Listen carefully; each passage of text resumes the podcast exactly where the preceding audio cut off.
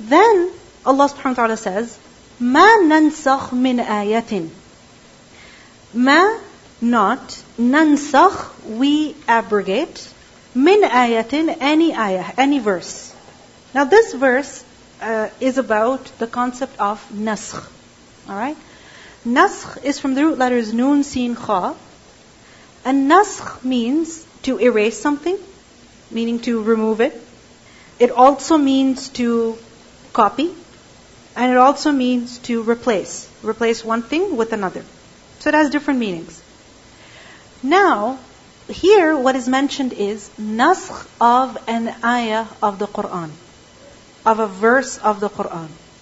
What does it mean by that? When Allah subhanahu wa ta'ala revealed the Quran on the Prophet sallallahu alaihi wasallam, hmm, it was revealed over how many years? How many? 23 years. And we learned that many commands that Allah subhanahu wa ta'ala revealed were not revealed at once. They were revealed how? Gradually. Gradually, step by step. And sometimes a certain law was given, and then later it was cancelled. Why was it cancelled? Because it was only relevant for that time, it was not relevant for a later time. It was just a temporary solution for that time when the Quran was revealed on the Prophet ﷺ. So this is naskh where a verse or a command was given and later on it was cancelled. So what happened is that some people said, and these were primarily from the people of the book who criticized the Prophet ﷺ and said, you know what, you're making all this up. Because one day you say one command and later you say it's changed. You're making all of this up. Was that the case? Not at all. Because what is the best way of teaching somebody something? That you teach them the whole thing in one day? They'll never learn. What do you do? You teach them step by step. And sometimes you tell them to do one thing, and then later on you change it. Like for example, if you want to work in the kitchen, right? If you want to cook something, you must master knife skills. You must know how to use a knife. If you don't know how to use a knife, you cannot work in the kitchen. But let's say, with the size of your hands, and given how big and heavy and sharp that knife is, you're having difficulty using the knife. So what are you told?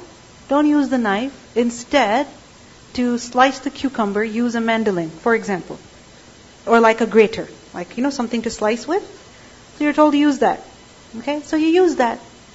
Now there comes a very stuck-up chef right? Or somebody who has mastered the knife skills and said, if you are using that thing in the kitchen, you don't know how to cook. I'm like, no, I'm learning. I'm in the process. So right now, you are using the grater, and then after a few years, as you've mastered the knife skills, what are you going to do? Continue to use the grater? No, you're going to ditch it. That grater is what? Just a temporary thing to help you. You understand? It's just something to help you. So, it's there to help you get to the next step. When you're learning, let's say, soccer, you're taking soccer classes, then your coach tells you to do certain things so that you can play in the field, at least get playing.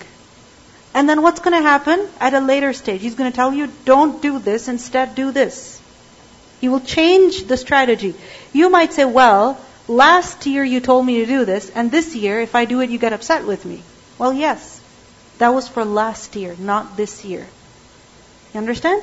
So the point is that whenever you're teaching somebody something, if you have to go slowly, you have to modify the rules also.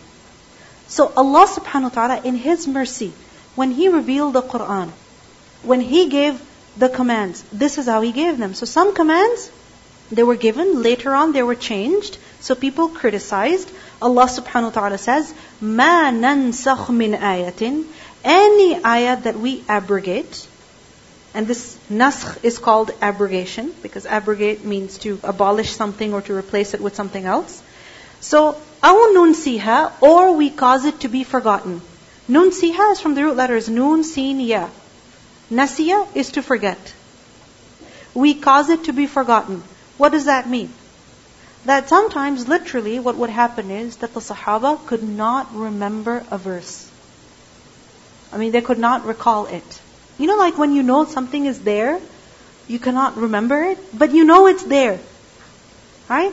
So that is what would happen with the companions. Nunsiha, they were made to forget it. So whenever that happens, Allah says, نَأْتِ بِخَيْرٍ مِّنْهَا We bring what is better than it. Meaning the new command is always better than the previous. أَوْ مِثْلِهَا Or it is like it. Meaning it's similar to it. So the new command will always be either better than the previous, or it will be similar. Similar in terms of reward or in terms of ease. Now, Allah subhanahu wa ta'ala says, Alam ta'lam, don't you know, أن الله على كل شيء قدير, that indeed Allah is over all things capable? Qadir is one who has qudra. Qudra is ability. Don't you know that Allah can do anything? Who are you to question Allah's authority? Who are you to criticize the manner in which He is revealing His law? Don't you know that Allah can do anything? You don't have that position to criticize Allah subhanahu wa ta'ala. He can do whatever He wants. We are servants and Allah subhanahu wa ta'ala is the master. We are to follow and He is the legislator. You know, for example, if you go for your G2, and then, you know, you're driving a certain way and you barely stop at the stop sign, and then you fail your test. So you ask the examiner why, and they're like, because you did not stop properly at the stop sign. You're like, well, but why do I have to stop? You know, because there is nobody at the intersection, and I did kind of stop. So, like, you can argue all you want, but a rule is a rule. And if you start arguing with the examiner, is he going to entertain your argument? What is he going to say? Go get some lessons and take your test again. You have failed this test. And I do not have time for your complaining. Right? So, the point is, rules are rules. We are to follow them, we're not to criticize them. And if we criticize them, we're only making fun of ourselves. So these laws have been given by Allah subhanahu wa ta'ala and He can give whatever command He wants, He can change it, He can cancel it, it's up to Him. Now in your notes you see that there are three types of nasakh. Just to give you a brief understanding of how nasakh was, and there's this book by Sheikh Yasir Qadhi, Dr. Yasir Qadhi, An Introduction to the Sciences of the Quran. And it has a whole chapter on the topic of naskh.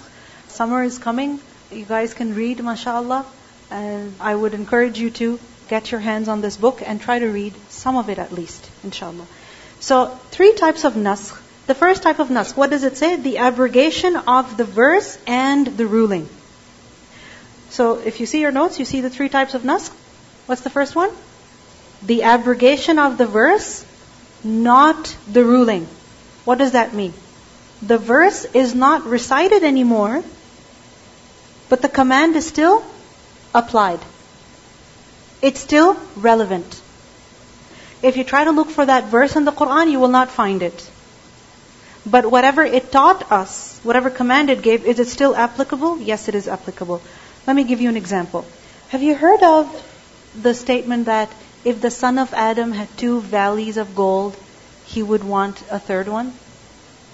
So there is this narration in which we learn that if the son of Adam had two valleys full of gold, he's so greedy he would want another one. Okay? So this was actually a verse of the Quran. But if you read the Quran from Surah Fatiha to Surah An-Nas, will you find this anywhere in the Quran? No, you will not. So the verse is no longer recited, but what the verse teaches, is that still relevant? Is that still relevant?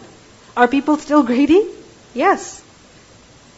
So this is one type of naskh. The second type of naskh is the abrogation of the ruling and not the verse. What does that mean?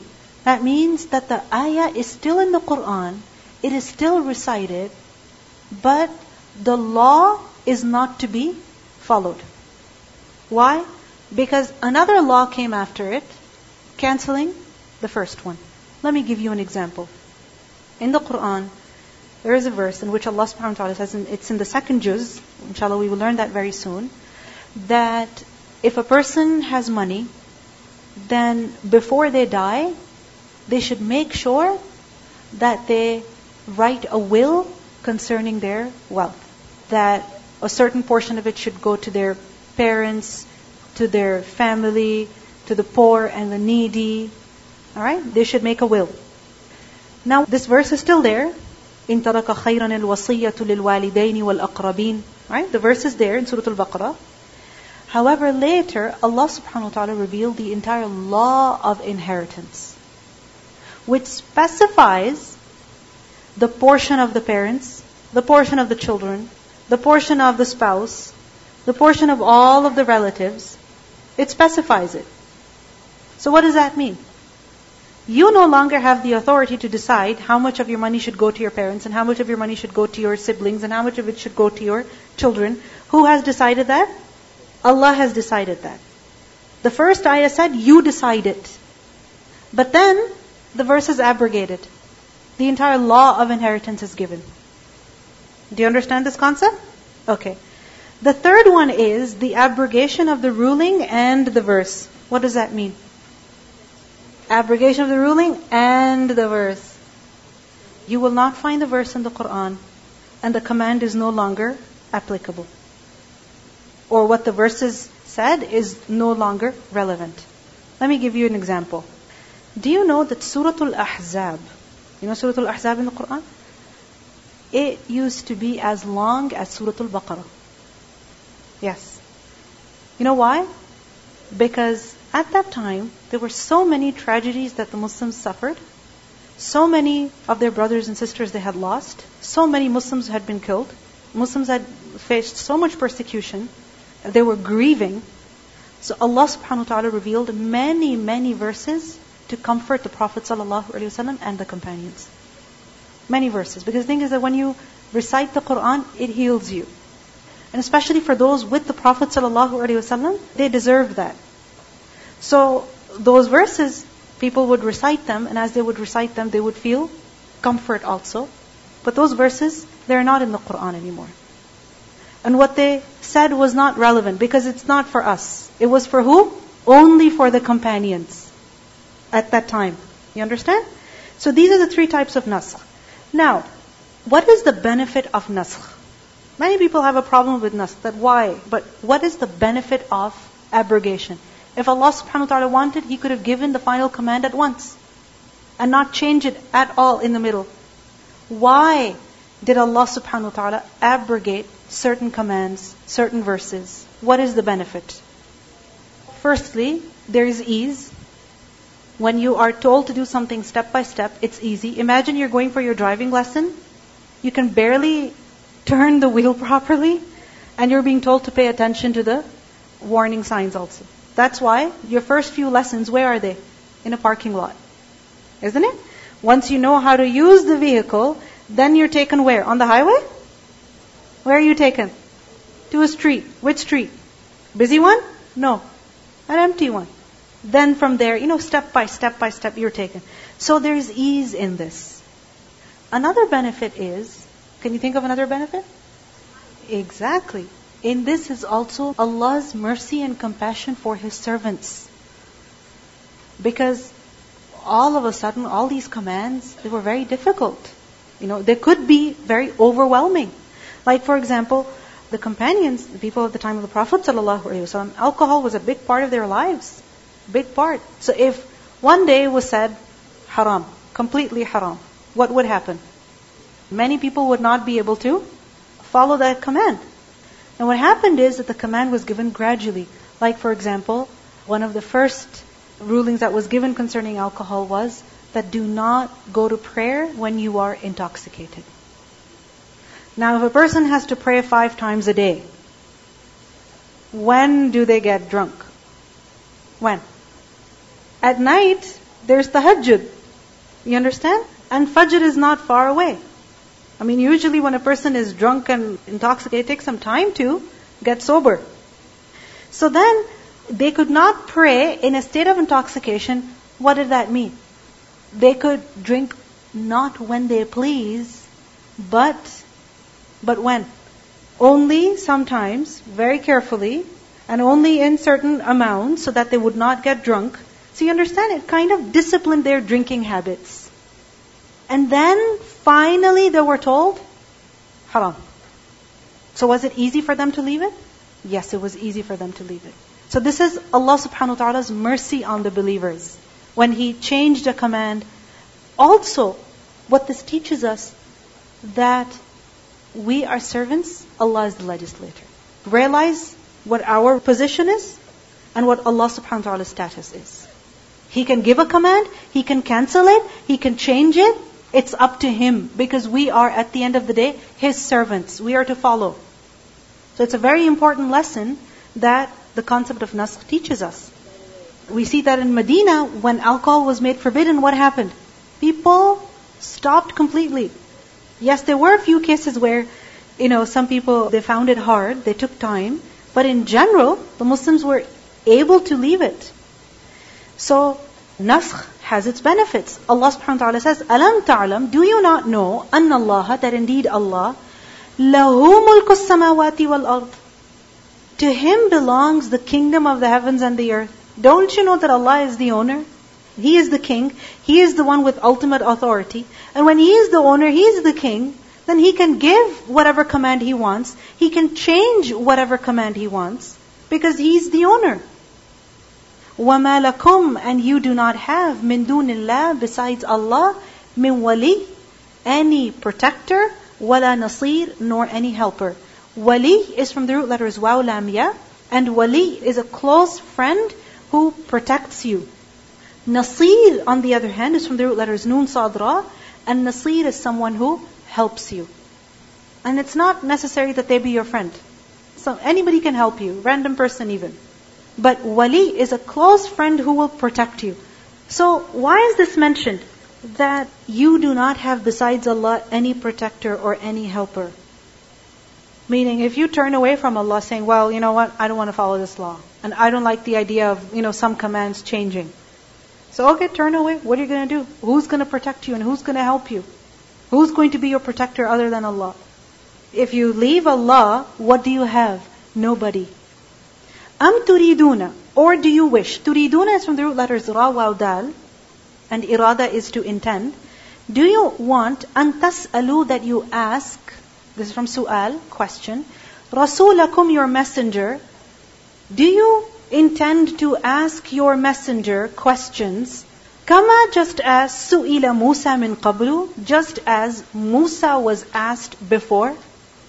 Which people asked Musa a.s. questions? The Bani Israel.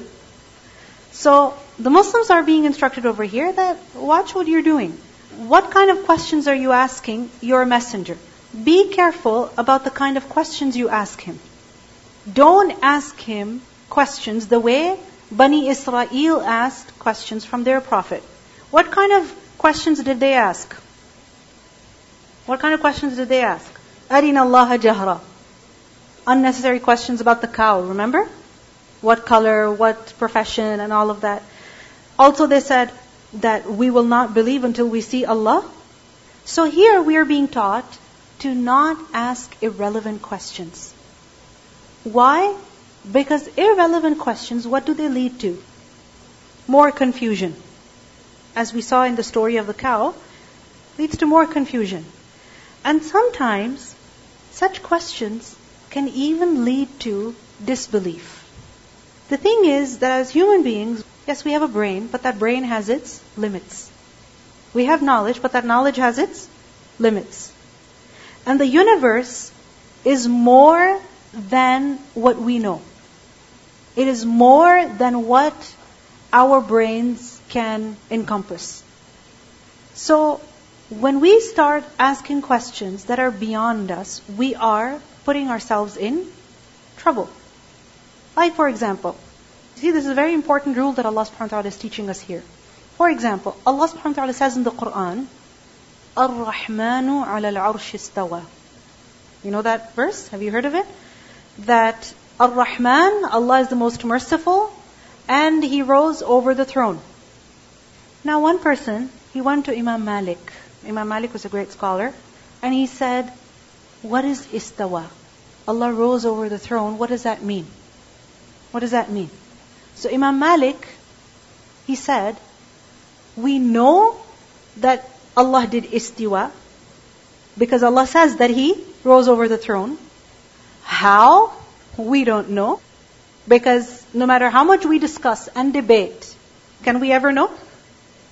Can we ever know? No, because that knowledge is beyond us. But he said believing in it is important. Why? Because Allah has mentioned it in the Quran. And then asking about it, such questions, this is something new. It should not be done.